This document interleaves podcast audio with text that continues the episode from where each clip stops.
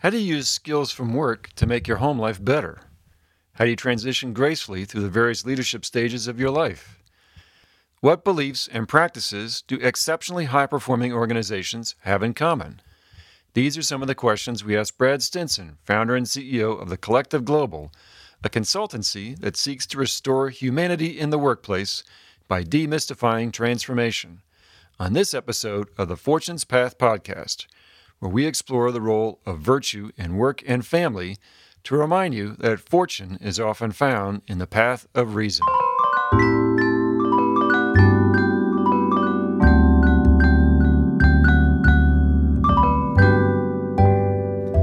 I'm Tom Noser. Brad Stinson is an entrepreneur, successful sales leader, husband, and father of three boys. And he was a world class athlete as a kid, but he doesn't like to talk about that. Today, Brad is the CEO of the Collective Global, where he helps organizations build thriving, healthy team cultures through a quantifiable process that supports rapid growth and increased profits. Brad's energy and deep belief in the power of culture to create great performance is why he's the ideal guest for today's episode of the Fortune's Path podcast.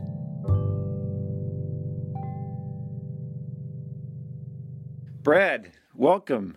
Thank you for being a guest. Yeah, I'm excited. Thanks for having me, Tom. Absolutely. So tell me about the Collective Global. How did you start it, and uh, what's your objective with it? Yeah, so uh, Collective Global, um, we're about four and a half years old. Uh, we are a culture and leadership uh, consulting firm really focused mm-hmm. it on um, change and transformation that doesn't just include the mind but includes the heart because in any part of uh-huh. transformation when you're building teams working with leaders um, right. helping organizations ultimately get to where they want to go uh, you got to include both and sometimes in a lot mm-hmm. of organizations that i work with uh, we mm-hmm. don't know one the power of the heart and how much that plays into our decision making so we really try to bring that as a part of the discussion and whatever the project that we're trying to do. So a lot of our focus is uh, is really awakening a deeper purpose at work and home, and helping us, you know, mm-hmm. helping everybody that we work with um, understand that you know where we're at. There's a level down, and we're going to take you there. Mm-hmm. So, do you find that there's some resistance in organizations to uh, bringing the heart, as you say, into conversation? Do you sort of get any pushback on that? Uh, of course. I mean, think about it, Tom. like, where's the ROI? Where's the bottom line? Right. Where's the spreadsheet right. analysis? Where's, you know, right. how does that mm increase? You know, my hiring mm or making more profit, mm and of course, you know, I mean, we've we've moved ourselves into this, you know, uh, measuring everything and trying to. But when we're just creating, you know, a number to create a number, to then move a number, you know, are we really, mm-hmm. you know, doing what's right by the human and the person? Of course, there's always resistance mm-hmm. because, you know, you know that previous generation, um, no offense to it, is they were they put their head down and they worked hard, you know, and and mm-hmm. they got to where they are, and and I think that as you see this next generation of leader, you see this next generation of workforce you got to have emotional mm-hmm. awareness, not emotional quotient, because I don't even like that mm-hmm. term because that's like emotional, mm-hmm. and then I'm going to take it back to the mind with quotient. It's like, no, mm. I want you to mm-hmm. have mm-hmm. emotional awareness along with your mm-hmm. EQ and IQ. So, so what we're trying to do, we get a lot of pushback, you know, obviously, and and and, and you know, how's this going to help me, and what's that look like? And I said, well, um, do you want to keep your employees? Yes. Okay. Good. Do, do you want to, do you want them to wake up and want to come to work every day and be inspired? And you know, do do you really want to push yourself to the edge of your leadership growth as a leader? Um, because all the schools, and, and I have nothing wrong with getting your master's or PhD, um, and what you're trying to do in whatever industry that you're in, but that whole, as I call below the line work, which is the heart and soul um, of an organization and of a person, we're not robots. We're humans and we have emotions mm-hmm. about it. We have emotions about mm-hmm. being on this call. I have fear. Am I going to do a good job for you? Is this going to work? you know, like what questions are you going to answer me? You know, like ask me, excuse me. You know, so That's I think right, right. that any meeting, Tom, that you've ever walked into, that I've walked into, we have emotions about that mm-hmm. meeting that we're walking into, and who's going to attack sure. us, who's not going to talk, and why is that person not talking, and mm-hmm. what's that face over there? Mm-hmm. And it's just this mm-hmm. emotional awareness of like knowing who you are, what you're feeling so that when you walk into right. that room you can be better inside the conversation And it's not to, mm-hmm. and, people associate it, unfortunately, Tom, with weakness and like, oh, get those emotions sure. out of there, leave those outside the boardroom or or, mm-hmm. or meeting. And I go, wrong. You need to bring mm-hmm. them in because whether you talk about them or not, everybody has them. Mm-hmm. And we should be smart mm-hmm. enough as humans mm-hmm. to bring that into the conversation because it makes the conversation better every single time. So, are you typically working with organizations that are, I'm just use a word that's probably too much, but are they sort of broken? No. And that they, they've encountered a problem. They're like, man, we, we really got a weird culture here. We, a, lot of times, uh, we discover that they're broken, right? Mm-hmm. A lot. Nobody's going to walk mm-hmm. in and say, we suck. You know, like that's right. You know, mm-hmm. so some of them have that kind of awareness, and I love those type of leaders. They go, "We need to get better mm-hmm. in some way." We we we we discover uh, through our processes mm-hmm. that you know we can take a team from you know organization whatever from bad to good, but we work with a lot of organizations that are good and take them to great, and then we take some great mm-hmm. ones into this place of influence and purpose and a deeper one. So. Um, how did you get involved in this? Like, what was the thing that drew you to to creating this business? Yeah, so I did a lot of my corporate America work uh, at two major Fortune 100 firms um, in mm-hmm. really leadership positions, uh, and, and, I'll just share my story because I think it it matters. Sure. You know, everybody's does, sure. and I think that it's an, mm-hmm. important to this discussion. So. Um, you know, I worked in the sales side of the of the organization, and, and I was a salesperson, and, and I was always fascinated with leadership. And my, and and and whenever you choose a job, and I'll say, hey, for any of the young uh, people listening to this, is that mm-hmm. whenever you get the opportunity, somebody says, hey, go work for this amazing leader or the best leader in the country, run to it. Mm-hmm. If he's getting mm-hmm. checks and bat, like he's the best, and that was the best decision I ever made, is I ran mm-hmm. and worked for the literally the number one ranked right uh, mm-hmm. leader in the country and i learned so much in 18 months and then i was promoted mm-hmm. into the nashville mm-hmm. area that i live now well, as you know in sales, and anybody knows that uh, when you want to grow a market, um, they'll build a sales quota and then they'll split it off and all that kind of stuff. And so what mm-hmm. happened was is when you take a sales quota away or take an office away and the sales, sales quota stays the same, it takes you a while to get back to those numbers because they're basing it on mm-hmm. the same or previous year. Well, mm-hmm. you know, as we all have peaks and valleys in our in, in, in our lives, you know, I mm-hmm just like I hope I know you do because we've talked and a lot of mm-hmm. other leaders do. Mm-hmm. We go read books about relationships, mm-hmm. communication, drive, creativity, or mm-hmm. you know, we go to a conference or we watch a YouTube or love TED Talks, right? TED Talks are mm-hmm. great. Mm-hmm. And, and we invest in ourselves on how we can get better. Well, I was actually um, sitting in a meeting and I saw this guy who eventually came and started putting up this like path and this order, and I'm like, well, that makes a whole bunch of sense. And mm-hmm. it wasn't so much what I was learning, but it was the order in which I learned it and the order in which mm-hmm. I needed to make sure I needed to do this before that and that before this in order to get to a place of excellence, influence, and purpose. Because I don't know anybody on this mm-hmm. call, I mean, excuse me, on, on uh, listening to this mm-hmm. would go, hey, I sure. cannot wait to join my average team today. Right. Nobody wakes up and mm-hmm. says those type of things, right? So I think that how mm-hmm. do you get to this place there? Well, before you get to excellence, influence, and purpose, right? There is eight other steps that you need to do before that. And so he put up this, and I added mm-hmm. a couple, and then I, and then I started trying it.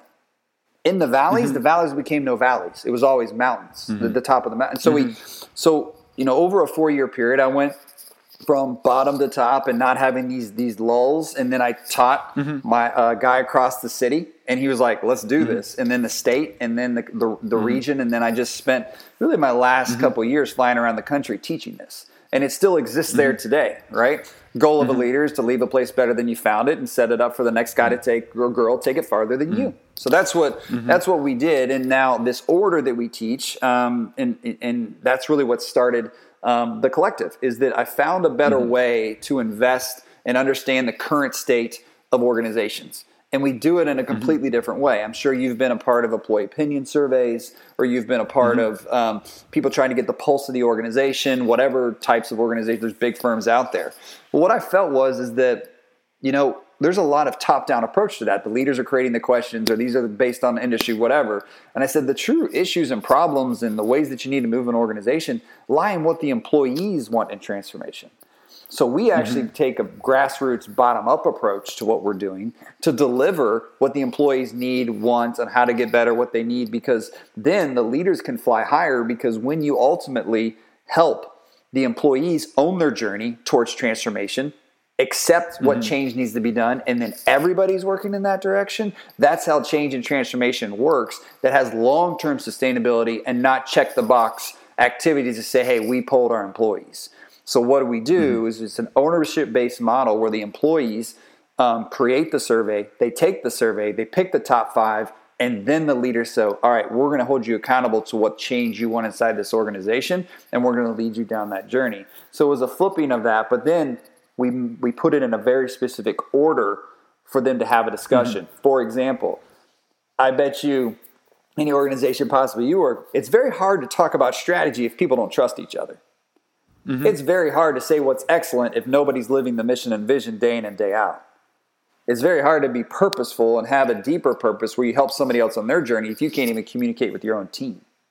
So mm-hmm. there's a specific order, and it might take some time to do that. You know, our engagements run from three to six to nine to 12 months, and there's some maintenance periods in that. But what we try and do is we try to give the ownership to the organization versus being this hero that comes in and, and, uh, and, and fixes it for them. Because then when we leave, what happens? goes back to the mm-hmm. way it was. So our our philosophy is just a little bit different is we believe you know what you need to do to fix your organization or make it better or go from great to amazing. All we're going to do is bring the dark into the light, find your blind spots, really help you move towards what it means to be excellent, influential, and purposeful. Because at the end of the day, everybody wants purpose, and this is how I define purpose, Tom. Purpose is climbing to the top of your mountain. Yes, you have to do that because you got to get there to be able to teach it. But purpose comes when you climb down your mountain and help somebody else climb theirs. And that's the true role of a leader. Mm-hmm. You know, so I think that for me, that's that's really how we came to who we were, and that's what we lead teams, leaders, teams, and organizations on. So, um, uh, why do you say that you're qualified to do it? What is it that you're in your background that you think um, sort of why why should people uh, listen to you when you talk to them about how to lead? Tom, because I have failed so much that I've been in like a, this mm. fail scorecard, right? I think that, mm-hmm. you know, when you mm-hmm. think about experience, when you think about different industries, when you think about not doing it right, when you're thinking about mm-hmm. um, anything that it, you know, as it pertains to um, studying culture, what we did mm-hmm. as when I found this, um, when I found this, uh, this path, again, he mm-hmm. had about six steps. I had about five, and it's a three-step process, mm-hmm. but there's kind of internal things. We went and gut checked it with the tr- most transformational leaders, movements, mm-hmm. organizations, and sports teams in history. How did they become who mm-hmm. they were become? Right? How did these leaders of you know Gandhi, Mother Teresa, MLK, mm-hmm. you know organizations, mm-hmm. Southwest, Apple, Google, movements, Christianity, American Revolution, civil rights sports teams. Currently, you know, Golden State Warriors, right? Uh, Patriots. How did they become who they become? What's fascinating is all of them use this order. All of them mm-hmm. in a certain way. Now, they didn't use it because of us, they used it because innately mm-hmm. that's the right thing to do. And we went and studied mm-hmm. them and said, oh my gosh, they might have done mm-hmm. relationships in a different way, they might have done communication in a different way, but they were so clear on who they were, mission, where they were going, vision, and who was going to be there with them and unify with them before they went and created mm-hmm. the relationships to change the world, change their organization, change their sports team, whatever. And so what we did is we studied and researched all those people to confirm and affirm what we had actually mm-hmm. done um, works. And we've now worked mm-hmm. with thousands of employees, hundreds of leaders, hundreds of organizations, mm-hmm. and we use the same model every single mm-hmm. time. And so mm-hmm. All of our stuff, you remember I talked at the beginning about the data? Everybody needs a data point, yeah. right? Mm-hmm. So at the beginning, when I talked to you about creating that survey, right, and the employees doing mm-hmm. that and then taking it, so we get a data point, a human data point on trust, a human data point on work life balance, a human data point on value, empathy, all those things that they mm. bring to the table. And then right. we measure it six to nine months later and say, how have these moved? Because we focused on the things that are human just as much as we focus the things that are need for professional and business because they drive mm-hmm. each other. So, what's that order you're talking about then that you say sure. all these different organizations use? Yeah, so I call it the journey in, the journey out, and the journey towards others. So, three step journey mm-hmm. that has some subcategories in it, right? Mm-hmm. So, um, one of the things is is that you have to define current state. We use the sur- the mm-hmm. assessment to really define current state. Once you define where you're at, there's five things that if they exist in the organization, I can't talk about the next step. We got to talk about mm-hmm. these first. That's trust, favoritism, value, equality, and safety. Safety has mm-hmm. just come up, obviously, with COVID massively sure. in the last mm-hmm. you know six months. So if those right. five things exist, you must have a conversation mm-hmm. around those things before you get into anything. Because if I don't trust you, if I don't feel valued, if I, we're not, we don't have some sort of equality discussion, and the safety side of it, or there's favoritism, I can't even talk about who we are, which is mission. So current state's defining those and seeing if any of those things exist, those five. And then the 1st mm-hmm. thing is you have to say, who are you? Which is your mission, mm-hmm. your why, your purpose. And a lot of times it changes.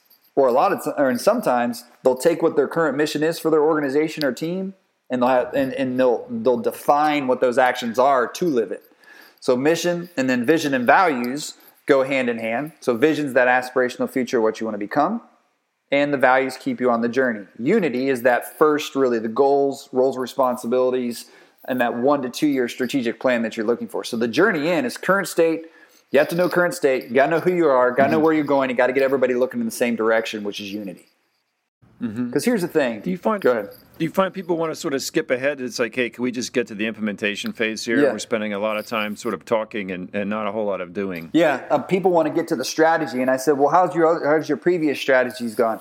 Well, good or good. We mm-hmm. get some of it done. Well, the reason that mm-hmm. you haven't is because you haven't built it by building this, you know, one resilience in your employees and understanding that they're human first and they're you know mm-hmm. professional second, and because a lot of the things in the journey in is really healing a lot of things or making everything's making a lot more things clear or um, mm-hmm. really investing in you know we got we have to know why we're here and what we're doing in order for get to get a much better strategy because i tell every organization tom that like mm-hmm. um, the best idea the best new idea the best innovation everything that everybody wants is inside your mm-hmm. organization you just have to create a mm-hmm. form for it to come out and you got to find it well, you're not going to mm-hmm. find the best idea if somebody existed and I don't trust you because I'm not going to share it with you.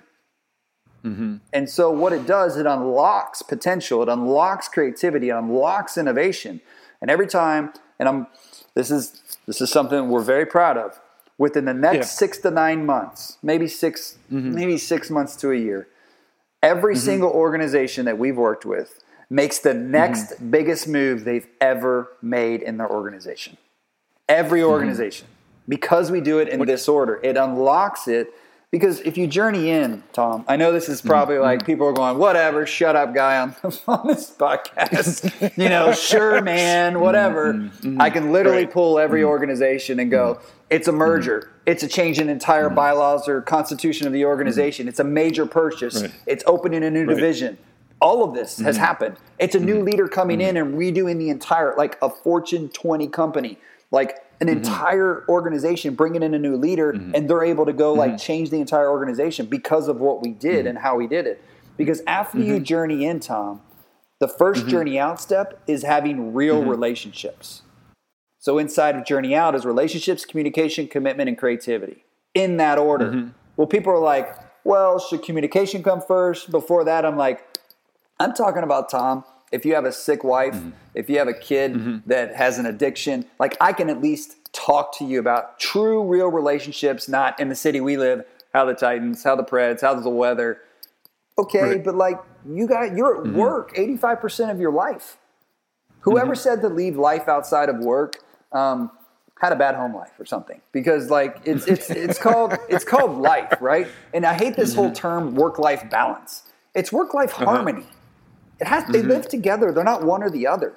And so the relationships mm-hmm. that you need at work, if you have bad relationships at work, chances are you have bad mm-hmm. relationships at home. Mm-hmm. Right? If, yeah, you, one of the things you, you, guys talk about is sort of like boardroom to dining room. Yeah. Um, and so tell me, I mean, that's um, uh, that seems pretty unusual. It is, yeah. That you would make that connection to home life that uh, dramatically. Um, and the other thing is, I'm, I'm curious about there's a lot of skepticism about the concept of transformation in general. Um, and sort of like, well, culture can't really be taught; it can't be built. You know, so it's like you're, um, it's an organic thing, and don't sweat it, basically. Um, so, how, uh, how do you, um, uh, how do you convince people, or what sort of um, opposition do you encounter about the idea of trying to attach home and work together? Because sure. there, are, there are a lot of people who are like, they don't, no, those are separate, you know? Sure. And then, so tell me a little bit about that. Yeah, so, you know, I'll answer your first question just around the work and home. So every single material mm-hmm. and everything that we do inside the journey in, the journey out, and the journey towards others. Mm-hmm um, has every resource material, everything that we work through can be used at the conference room table as much as the dinner table. Mm-hmm. So the mm-hmm. awareness of the personalities in the room that you sit with professionally, how the emotions work inside of that, kind of the leadership journey of yourself. How is that any different than home? If you're going to mm-hmm. lead, I'm going to use these, you know, these words that with our partners at Transform Leader. You know, how do you, you know, we all enters life as lovers, right? In our 20s, love my mom, love my dad, love my friends, love whatever sport, mm-hmm. whatever, right? And then we move mm-hmm. into this category of warrior from our 20s and 30s, and we, we just climb, climb, because the world said climb, climb, climb, build, build, build, right? Which is, there's nothing wrong mm-hmm. with that. And then you move into mm-hmm. this king queen category. Well, what's crazy is, is that um, to be a king or queen, you have to leave warrior behind. A lot of people can't do that. And then ultimately, mm-hmm. that's kind of 40s or 50s, and you become a sage. Hopefully, you have a sage in your life. I have three of them that in your 60s and 70s, mm-hmm. been there, done that before you and we all in, in life as lovers. Here's the thing I'm trying to be the king of my family in my 40s right now, so I'm pushing my dad to sage.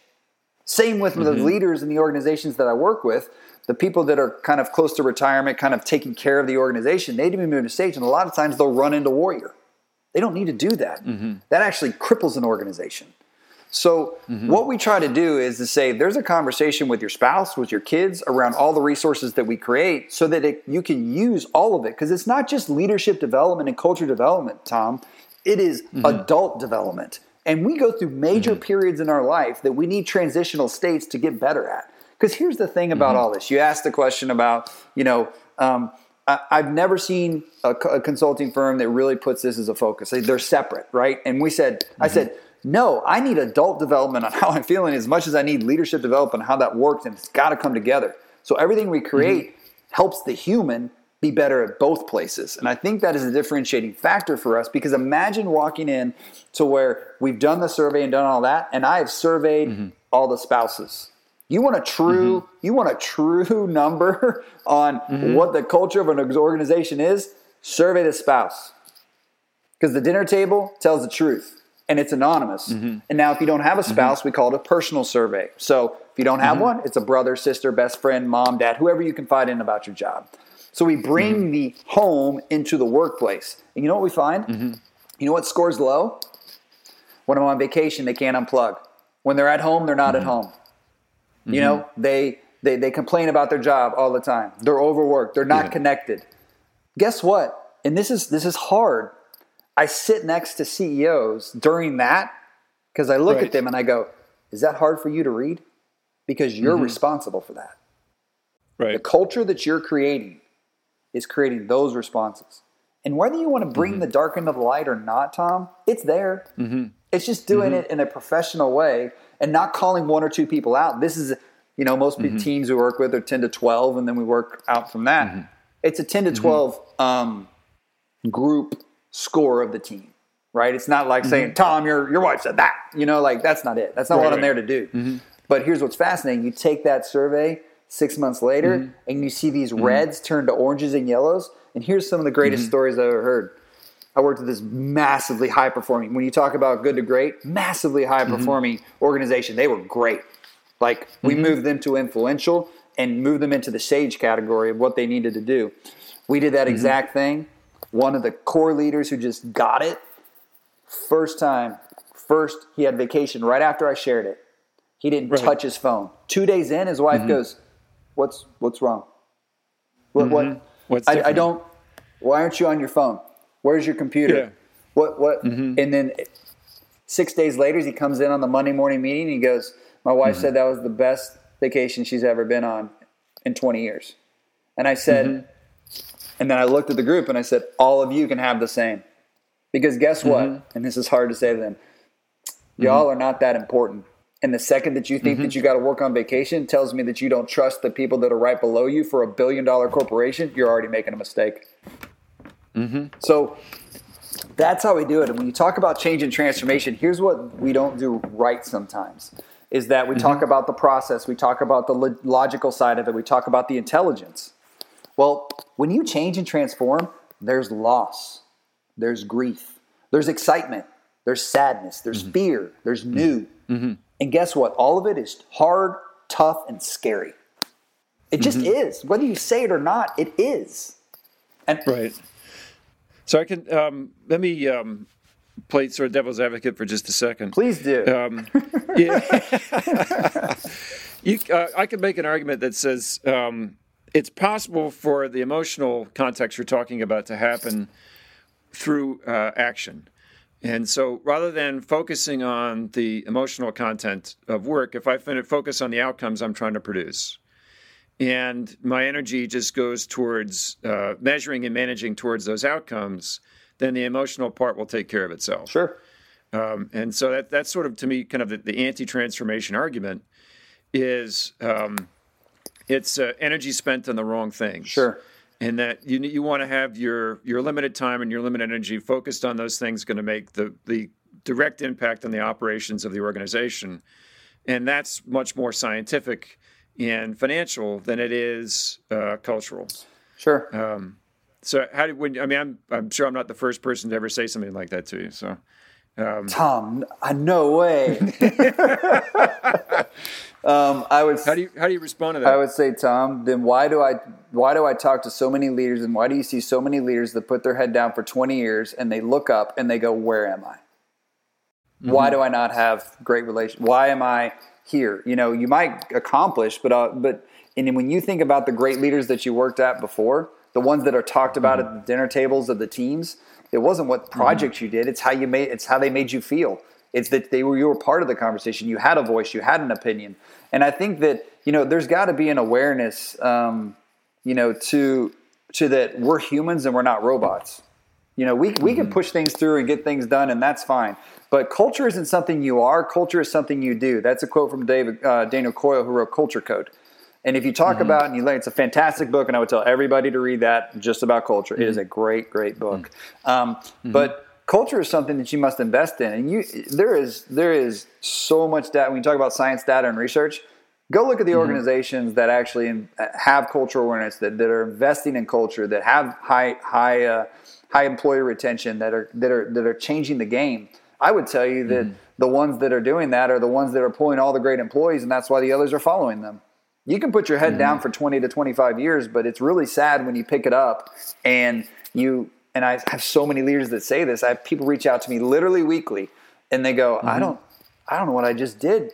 I got my head down. I got my job done. I did a good job. I came and provided for my family." But here's mm-hmm. what I would say to that on the on the psychological and counseling side, and all the people. Mm-hmm. The people that do mm-hmm. that are living between 68 and 72 degrees. We're living in this zone of 68. Well, living is mm-hmm. when it's really hot and really cold. Mm-hmm. You know, and I'm not saying that you need to be irrational. I'm not saying that it needs to be, mm-hmm. you know, something that's like full, like when you're taught to live between 68 and 72, that's the way you're going to live your life. That's mm-hmm. your relationships with your kids. That's your relationship with your wife. Mm-hmm. That's your relationship with your people. Mm-hmm. Humans were meant for mm-hmm. connection, and humans were supposed to, were, were, meant to have very high highs and very low lows. But somewhere mm-hmm. along the way, we said, you know what? Pack it in. Let me go back to very. Did you ever, when you were a kid, because it happened to me, hey, quit that crying, go to your room and come back when you have a smile on your face? mm-hmm. right? Sure. That's mm-hmm. telling me that I can't have emotion with you, so therefore I'm not connected to you. So I got to go fix myself and then come back. We're mm-hmm. taught that from day mm-hmm. one. There's not a parent that doesn't say that. Go to your ah, you know, come back. Mm-hmm. You know, mm-hmm. but we were taught that at such an early age because you know why? Because the person that's in the room, you, the parent, can't deal with their own emotion with you, so they don't want to have emotion, so they send you away. Come back when I don't have to feel your emotions. We were meant to feel. That's the beings that we were created.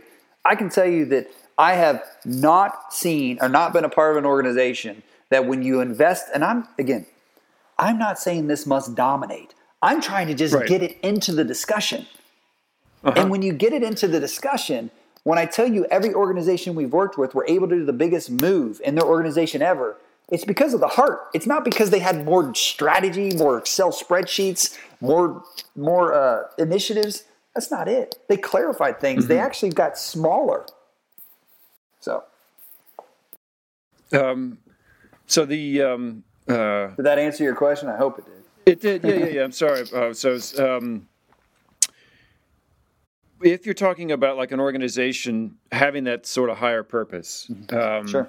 it begins to call into uh, open up additional responsibilities. So, um, let's say that um, you discover that your um, supply chain has um, child labor in it. Um, and um, do you see organizations beginning to like um, question the uh, their larger responsibilities? So it's like once you it's kind of once you open that door to leading with the heart, uh, it can go to a lot of different places. It can, and people think that you know sometimes leading with the heart can be weak, can be vulnerable. It doesn't mean more profit. Doesn't mean you know we're capitalists, right? You know we're in America and we just mm-hmm. want to go, go, go, more, more, more, money, money, money, right? Well, what if um, you know, what if, what if, um, what if that wasn't the sole purpose? What if you actually took those profits and reinvested in, let's use the child labor, and you discovered that? You know, mm-hmm. when you actually mm-hmm. set in on your why, when you set in on your purpose, when you set in on that, you are going to make changes as an organization. You're becoming a more purposeful organization. I've seen tons of companies reinvest back into the benefits to keep their employees in certain ways. I've seen leaders come in and go, you know what? Um, we're going to create a fund that's going to help parents um, have, uh, and we're going to pay for their daycare because that's mm-hmm. a massive stress on them. It's it's reinvesting and it's actually more human and it's a more human. People think that because you're going to go on the heart side, you're going to lose something. What if we mm-hmm. went on the heart side and gained everything? Because mm-hmm. we can. And that's what actually happens. And I think that yes, the purpose might change, but it doesn't shift the whole. People are scared of it because they haven't gone it. Because here's what I found out about leaders: they have three things leaders are usually right, right of the bell curve intellect. This is what my mentors mm-hmm. taught me. Uh, mm-hmm. They know how to get it done and they do it in a moral way. And those are mm-hmm. good leaders. The ones mm-hmm. that are transformational, that have name, have days named after them and we revere, they also know how to mm-hmm. go left. And going left means this that I'm emotionally aware. I can take all those things, and instead of when I'm going to the basket, instead of going right, I'm able to go left too. And when I can go left, that's going to open up and unlock things that have never been unlocked before because guess what? On the right side and going right, I know I can win. Well, living is when you go to the left and right. And so, what we try to do at the collective is open up those doors. And I'm not a cannonball into the pool guy, Tom. I'm like, mm-hmm. let's put our toes mm-hmm. in the mm-hmm. sand. Let's put the mm-hmm. let's put the ankles in, knees. We want to wade into mm-hmm. it because you can run away from it. But if you take that mm-hmm. type of approach into this emotional awareness, you're going to see things to where you're going to get more out of employees than you've ever seen before. You're going to have more innovation than you've ever experienced. And you are going to get more done. Because right now, mm-hmm. you got to trust people because most of them are working from home. And guess what these mm-hmm. companies are figuring out? They have adults that work for them and professionals mostly, and they have to trust them. And they don't need to have them mm-hmm. sitting in a building to do that. Mm-hmm. This is actually mm-hmm. a you know, improve the trust factor. I know some people will break it and mm-hmm. they'll do what they do, but like mm-hmm. it's also making the family unit in most instances stronger because they're seeing these awarenesses that I can actually mm-hmm. hang with my fam and stuff like that. So mm-hmm. there's some mm-hmm. positives coming out of COVID, I think. Um, and mm-hmm. but uh, you know, in the system that we sit in right now and where we're at, I think that. Uh, um, anytime that you can you can add this and have somebody that can take you on this journey um, it's what I call living, you know, and, and, and I mm-hmm. think the higher calling of a leader is not to lead the projects. It's not to um, get the things done. It's to actually, I love what Jack Welch says. Uh, he mm-hmm. says, the job of a leader is not to be the smartest person in the room. The job of the leader is to raise the level of conversation in the room so the best ideas can come out and everybody has a safe environment to talk so that those people own the transformation forward. And all you do have to do is guide and be excited about what your company can do without you. Hmm. I mean, he's Jack Welch definitely has a. Know, he's sort of the embodiment of the superstar CEO. Um, I wouldn't ever consider him to be a humble leader. Um, but um, the ages when he got uh, to the later parts of his life, mm-hmm. he did. He was neutron mm-hmm. Jack for a while, but then when he got into mm-hmm. the sage category, he changed his tone. Mm-hmm. Look at his last 10 mm-hmm. years. He changed his tone. Mm-hmm. Um, and so um, you're, uh, um, it's interesting. So tell me about um, you, you have three sons. I do. Uh, turning 13, yeah. 10, and 8. 10 and 8. Um, and when you're um, when you're their father, do you find that you um, that you want to tell them what to do, or uh, how do you sort of encourage them? Like you say that to, uh, you described it as being excited about the idea and drawing those out. When somebody's 13, mm-hmm. they can hurt themselves. Um, sure. And so, how do you how do you uh, create those guidelines in a way where um, it's not too stifling? Yeah. So, um, you know, at the beginning of COVID, you know, all of us became mm-hmm. stay-at-home teachers, whether we liked it or not. You know, mm-hmm. so mm-hmm. so I think that um, one of the things that I, you know, really invest in my kids, and if you go to our website, it's a free resource. It's called the Kids Plan mm-hmm. and the Family Plan. Is that you know mm-hmm. we developed a mission, vision, and values for our family. Our family, mm-hmm. the values are roar, right? So. Mm-hmm. Um, R is relationship uh, with God, mm-hmm. so relationship. So with you know God, mm-hmm. we have faith. You know, mm-hmm. family, fr- mm-hmm. friends, family. Um, ownership, owner whether it's good or bad. Ambition, which is another mm-hmm. word, you know, for success, and and then um, mm-hmm. and then respect. You know, so roar like a mm-hmm. lion. I have boys, right? So everything we do mm-hmm. is kind of around right. that. And then when we build and mm-hmm. we sit down with them, um, you know, I ask them what they want to do. Like we literally create a plan. Like at the beginning of COVID, what do you guys want to do? How are you going to own this? Like we use our values to actually work with them. And then at the end of every week, we I go to them and I say, okay, family, how did we roar this week? And we share mm-hmm. and we just talk about mm-hmm. it. But I don't mm-hmm. inflict anything on them. I don't try to put them anything. I want them to try as many things as possible, and they mm-hmm. have been during COVID, which is mm-hmm. great. They're reading, trying instruments, mm-hmm. you know, doing different sports. It's great. Um, but you know, I would say the biggest thing with them is you got to keep it simple.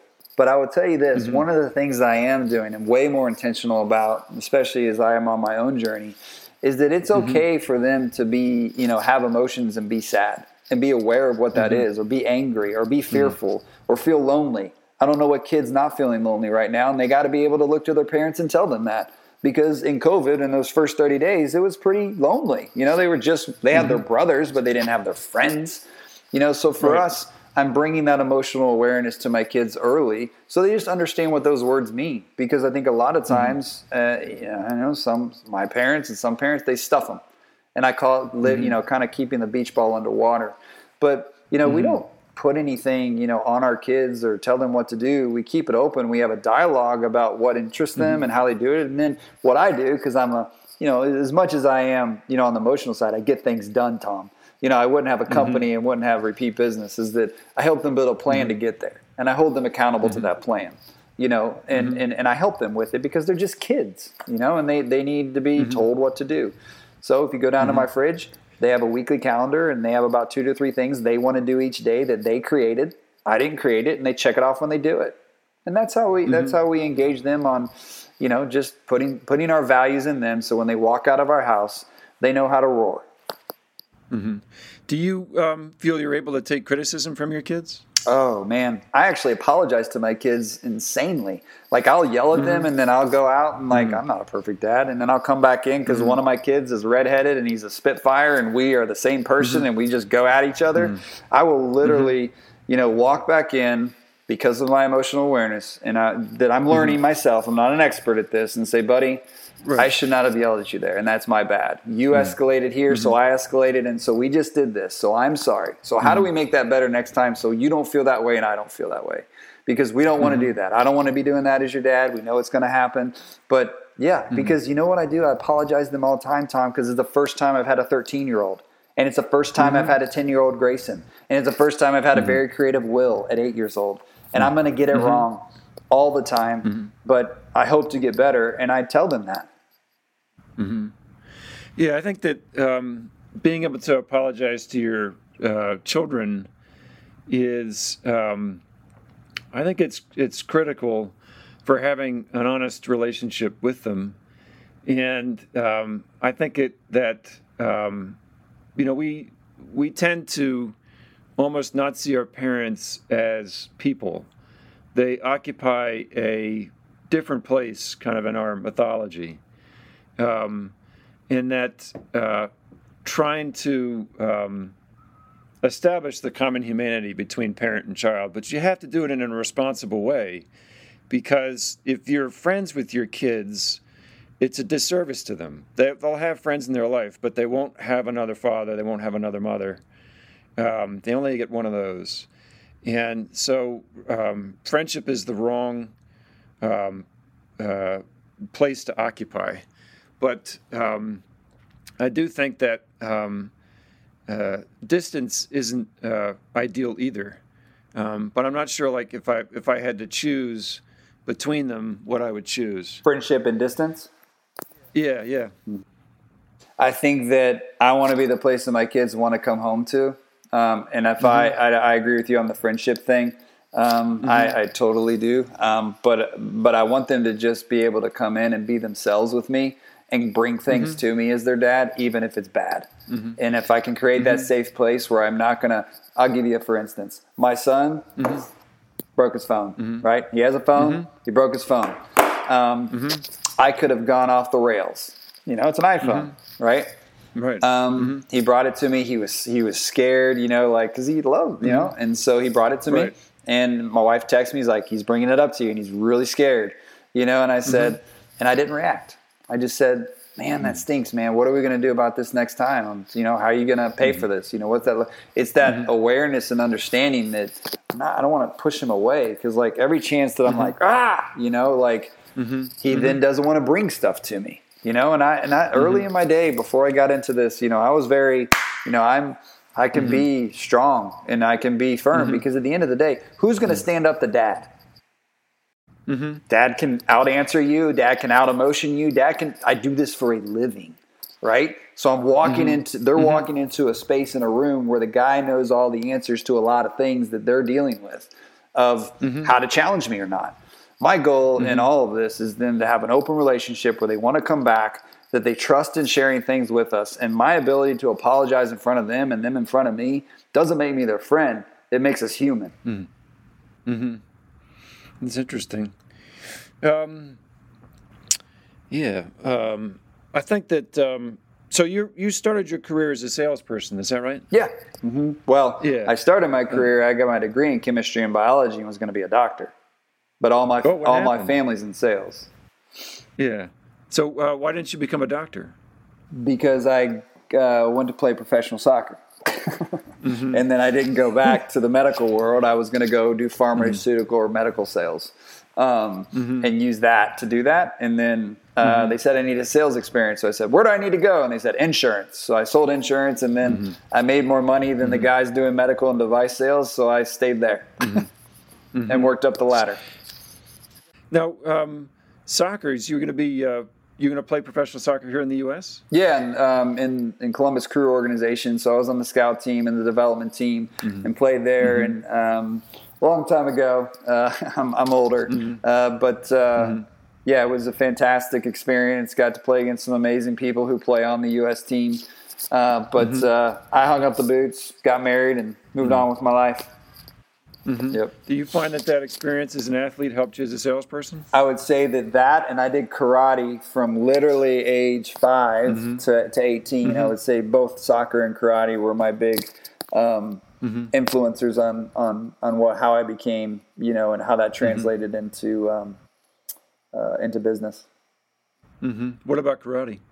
So, I I don't like. Uh, so from age eight to eighteen. Um, mm-hmm. I was a national champion and never won. Represented the mm-hmm. United States all across the world and won the world championships mm-hmm. in 1996. Brought home the most mm-hmm. medals in uh, Australia when the world championships were in Australia. So um, I don't like it because I was. Uh, it's one of those like right now I have a bunch of shame talking about that. That's the emotion I'm feeling mm-hmm. right because I was successful right. in it, but that mm-hmm. culture of the Japanese because we were Okinawan style and the discipline mm-hmm. and, and then how you had to listen to your teacher and all those things that were mm-hmm. in, you know me and really the Karate Kid was 1984. I asked for an entire sure. year to go in and I wouldn't get off mm-hmm. my parents and then I just loved it and I just stayed in mm-hmm. it. But then I let it go mm-hmm. when I was 18 and um, and went into soccer and played soccer in, in college and then pro. Why do you feel shame about all that success? Well, you know, sometimes I, I don't feel shame. I feel shame about talking about it. I don't feel shame about what I did, you know. So, because when right. you're successful, I mean, I was successful at it, you know, So. Mm-hmm. And do, you, do your sons? Do you think they feel any of that um, obligation, uh, or do they feel? Do you think they feel any sense of like, man, Dad was a really good athlete? They know that I've played, and they like soccer. But mm-hmm. one of my sons likes mm-hmm. football, and one of my sons does mm-hmm. cross country and piano and all that. Mm-hmm. I I just tell them, I'm sure because I was a mm-hmm. soccer player, there's some influence there. Uh, but uh, mm-hmm. um, I don't think that they live up to. I think they probably look up and say, "Dad was a pretty good athlete." Um, and when I talk to them about training whatever sport it mm-hmm. is, or the discipline mm-hmm. of practice, even if it's with like piano mm-hmm. or whatever. Um, they mm-hmm. know that I'm coming from a place of experience and they respect that. Mm-hmm. So you mentioned practice. You have to, um, soft skills can be very difficult to practice. So when you're trying to teach people uh, how to communicate in a different way in your work, how do you um, give people a safe place to practice? Yeah, so great question is um, you can't do that unless you're doing your own work on a weekly basis. You know, so one mm-hmm. of the one of the people that we partner with, and we do this thing called Start with Heart Coaching. It's uh, this, uh, this guy by the name of Jeff Schulte is is that every week um, I check in uh, with a group of leaders, executives, um, and mm-hmm. uh, we go to a group every week. Uh, Jeff's a certified counselor, graduated from Yale, has three master's degrees, theology, behavioral, all that mm-hmm. kind of stuff. But he teaches leaders. That's what he works with: high-powered, stressed out, me leaders. Mm-hmm. You know, so mm-hmm. um, mm-hmm. and we check in with our emotions. You know, so I have mm-hmm. to really say, hey. Um, there's eight core emotions. There's this book called Voices from the Heart from Chip Dodd, and we check in with those eight core emotions, and you know, for myself. So if I'm doing my own work, on how I feel in mm-hmm. every room that I show up in. And I can at least show up mm-hmm. with that to my wife, show up that with my kids, my employees. We do this at my company. Mm. Um, we check in mm-hmm. with our feelings and how we're feeling because that that brings the dark into the light. We all have the emotion, and eventually mm-hmm. we get there with our clients. Um, we did it this past weekend. We had two major mergers between two organizations, um, yeah. and I think honestly, Tom, it's about bringing things up that are in the room that people doesn't want to talk about and it's not to point it out mm-hmm. it's to say it's here mm-hmm. and if we just mm-hmm. if we don't at least acknowledge it then it's going to mm-hmm. come out sideways and we don't want it to come mm-hmm. out sideways or it's going to come out with us not knowing or having the knowledge of what this emotion means and means and, and how how it could actually be very bad to a conversation mm-hmm. so you, you said that you're kind of um, stressed do you put that pressure on yourself? Do you think to succeed, or where do you what do you think is the source of that stress? Yeah, so so to understand stress, stress and it, it usually comes from anger, and a lot of people are like, mm-hmm. wait a second, you know, anger, mm-hmm. anger. Actually, the gift of anger is passion, right? Mm-hmm. So um, I have a lot of stress because I, I want to help a lot of people. Um, mm-hmm understand how to get back of why emotions are so point so important to what you're doing every day and being able to talk about mm-hmm. them um, from a place of understanding from a place of mm-hmm. um, connection and from a place to make you a better leader all around mm-hmm. right because you know mm-hmm. unfortunately the generation above us tom a lot of them mm-hmm. suppress their emotions and it's just mm-hmm. because put your head down, work hard, because the generation before them worked hard enough to get them mm-hmm. to college because it was the biggest spike mm-hmm. ever, so they can make themselves mm-hmm. better for their families. That whole whatever. Mm-hmm. And it's okay, fine. I'm not discounting that. But what I'm trying to say is you got to show up for you and know what that is. So I, I try to, I really try to keep that, that open and my only, my, my personal growth in that as you, as you do your own work so you can help others, you know, really do their work. Mm-hmm.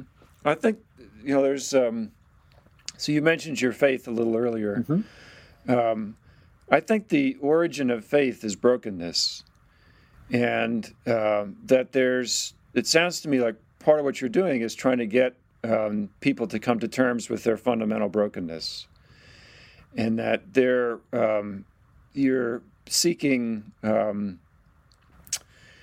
now, you're not trying to fix yourself, but you're sort of seeking grace um, through relation with others. And um, but that re- the foundation of that relationship is is brokenness, um, and that's not like uh, a popular theme in business. No. Um, that uh, it's you know our, um, our, our finite lives and our um, uh, our really powerlessness over our fundamental brokenness. Um, And so I don't, I don't know if that if you've encountered that in your work, where um, you know sort of you're, you're sort of talking about bringing the, the dark into the light. That's like bringing the light the the um, uh, taking the light out of the dark, I guess, sort of like turning the dark on more. Um, and anyway, I don't know what your uh, you've um, if you've ever that's ever come up in your work. Yeah, I don't break people. We're all broke. So using your you know the words that you're saying, and that it's just mm-hmm. making sure to understand that the broken pieces of us are not ugly. They're magnificent, mm-hmm. and the ability to mm-hmm. understand and lean into the vulnerability of who we are actually gives us, you know, a greater uh, empowerment and power. Um, not like power, but like our ability mm-hmm. to even be better for our employees, our spouse, our kids. Um, yeah, there's a mm-hmm. fundamental brokenness, you know, and I think that you know what people are going to be discovering about their leadership is is that it's going to be sad because they might have done things the wrong way and they might not have got everything they wanted out of being a leader but it's not too late as i mm-hmm. tell them to kind of reflect and make a make a shift and I'm not telling you this is hmm. like I'm not telling you to go 180. It might, it might have a 180 mm-hmm. effect on you, but I'm just saying, mm-hmm. just open the door and be open to it. Like, because mm-hmm. I promise you, if you walk through it, it's going to be a mm-hmm. significantly different way to be a leader that is way more impactful, that is way more deep, that is way more mm-hmm. um, legacy driven. And you know, mm-hmm. as you talk about faith, you know, one of the things my mentor mm-hmm. just kind of he just throws things from every which way, and mm-hmm. it's amazing. Mm-hmm. Um, Jeff, mm-hmm. as he goes in the Bible, it says it's better to go to the mm-hmm. house of mourning than the house of feasting, because in the house of mourning you can find your heart. It's in Ecclesiastes somewhere. So what he's telling you is it's better for you to grieve and be sad, to find who you are, of maybe what you didn't do, maybe what you lost, maybe what. Um, you aren't comfortable with even admitting, than going to mm-hmm. actually make your feasts strengths stronger. Mm-hmm.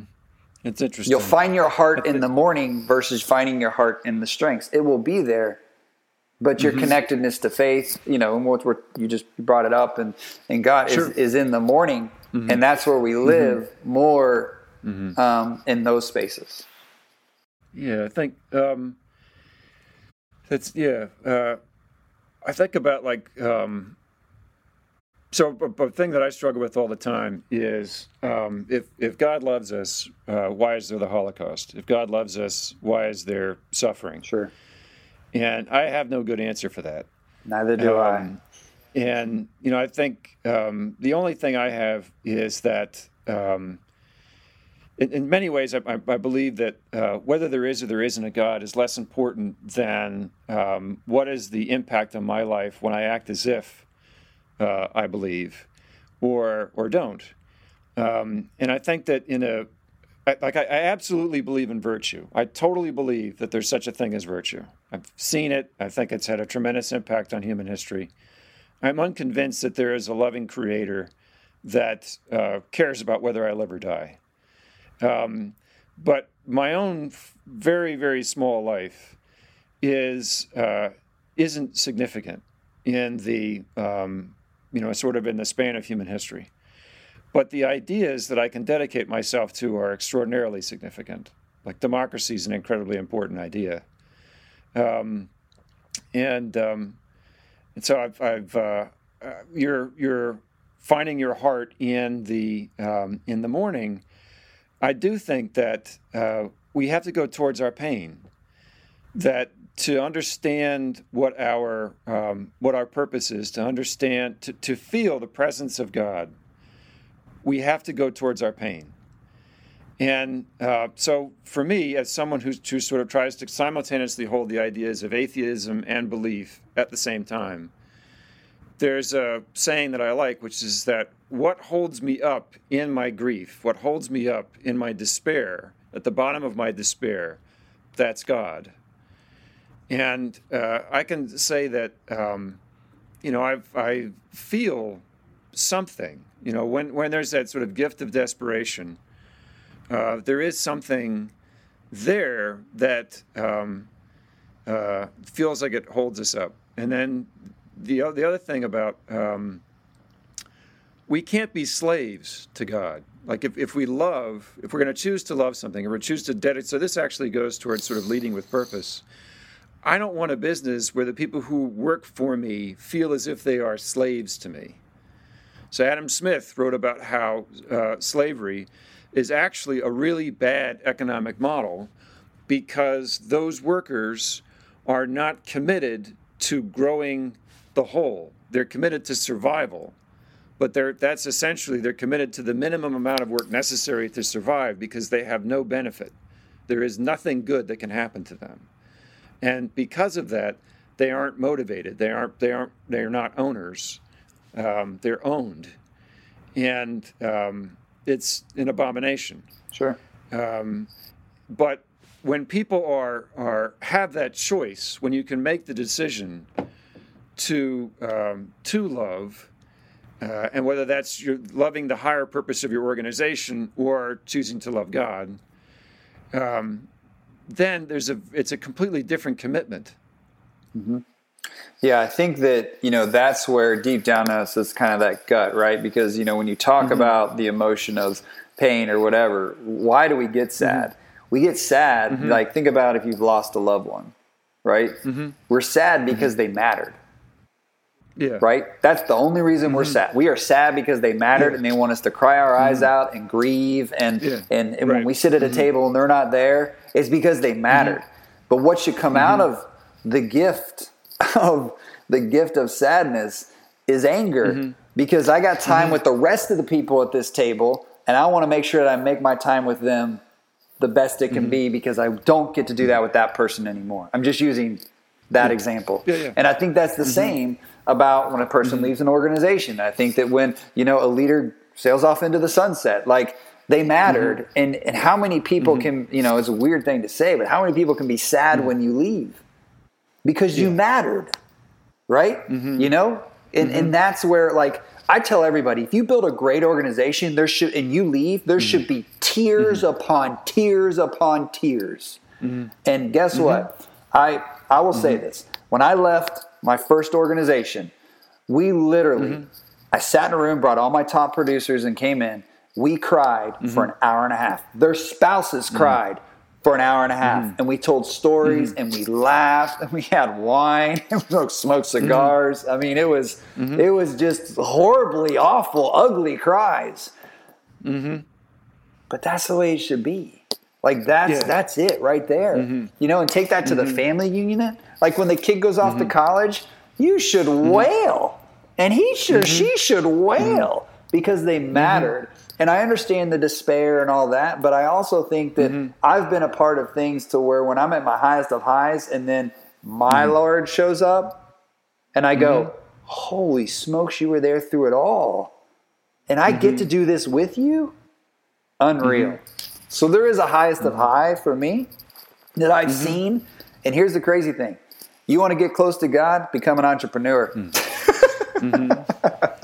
You certainly point out your powerlessness. Yeah. Oh my gosh, right? Yeah. Mm-hmm. So. Well, um, Brad, I really appreciate you joining me today. This has been a lot of fun. Yeah, Tom, this has been great. Great questions. And I enjoy talking about this. And I love you being honest and, and bringing um, you know, bringing what you know, what you did today and, and, giving me the you know the opportunity to be on here. Um, I sure. will say this, I, and this is just me being complete, you know forthright with you. Is when you said that you're yeah. insignificant and like I was like, I was mm-hmm. sad because Tom, yeah. you matter and and and mm-hmm. what you're doing matters. And I think that you know when you said this little, I said no, no, because I got the opportunity to talk with you now a couple times, and the work that you mm-hmm. do is mm-hmm. fantastic. And I think that mm-hmm. you do matter. And I think that your your family would say that you do matter, and the people that work for you and our mutual corrections say you matter. And I think that mm-hmm. we get the opportunities for whatever path we walk in this life to matter to those people, and that and that's uh, that makes you significant, not insignificant. Well, thank you very much. That's a very nice thing to say. I appreciate it. Yep, no problem.